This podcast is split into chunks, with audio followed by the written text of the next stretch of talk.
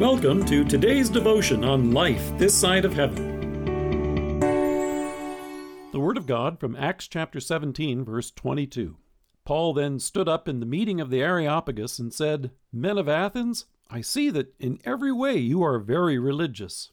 I hate religion, but I love Jesus. Have you heard this phrase or seen one like it on social media? The word religion has gotten a bad rap in recent years. For many in today's society, the word religion seems to suggest rules and customs. But it's more than that. After all, the Ten Commandments are themselves rules. And customs aren't necessarily bad, since in Luke we hear that on the Sabbath day, Jesus went into the synagogue, as was his custom. What many are objecting to are those rules and customs that are man made. Jesus regularly condemned the Pharisees for this practice. Jesus was especially angered when these practices went contrary to God's word. In Mark, he told them, You nullify the word of God by your tradition that you have handed down. So, in many ways, you have to hand it to those who object to rules and practices that folks cook up and which run counter to the gospel.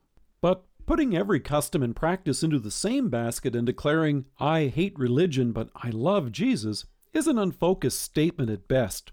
When Paul spoke to the philosophers at the Areopagus in Athens, he began by noting, Men of Athens, I see that in every way you are very religious. Now, if this term was a dirty word, then they would have come out swinging. After all, it's hard to imagine having a constructive conversation when your first sentence includes an insult. The Greek word used by Paul here is a very unusual one in the New Testament. It actually indicates a striving for God. Paul commends them for their scrupulousness. Even today, the actual English definition that we attach to this word indicates one who is prayerful, devoted, and committed. Who would think of that in any other way than a compliment? However, what Paul did was to note that this devotion was misplaced. So, with great care and love, he went on to point out the one to whom this devotion is well placed our Lord and Savior Jesus Christ. And through the course of his words, the apostle introduced them to the one who is truly God and his Son, whose love brought him to sacrifice his life for us on the cross. His death has brought us forgiveness of sins, and by his resurrection, he has assured us of eternal life. Here is the God of love and the source of life itself. Usually, when folks say, I hate religion, but I love Jesus, they want to point out the importance of having a personal relationship with Jesus Christ through faith, rather than all of those things that are not essential. That's commendable.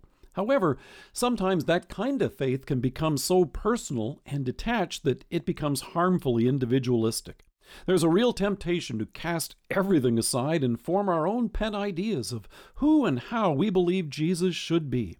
When that happens, then we're really no different than the folks in Athens with all of their many different gods and each person having their own. If you notice, Paul didn't tell the folks at Athens, knock yourselves out, you do what you want and I'll do what I want. No, in love, Paul commended them for their devotion and then worked to help them see that it was misplaced. He shared with them the true God, who in love for them also sent his Son to redeem them from their sins for everlasting life. And after all, that's what Jesus himself did for Paul when he met him on the road to Damascus. Being religious, according to its true definition, still means being prayerful, devoted, and committed.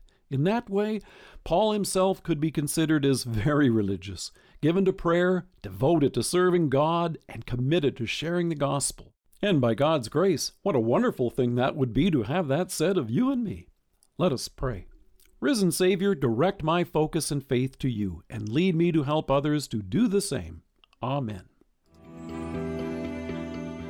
Thank you for joining us. If you're listening to us by podcast or on Alexa, we invite you to browse the resources that are available on our site at lifethissideofheaven.org. God bless you and have a great day.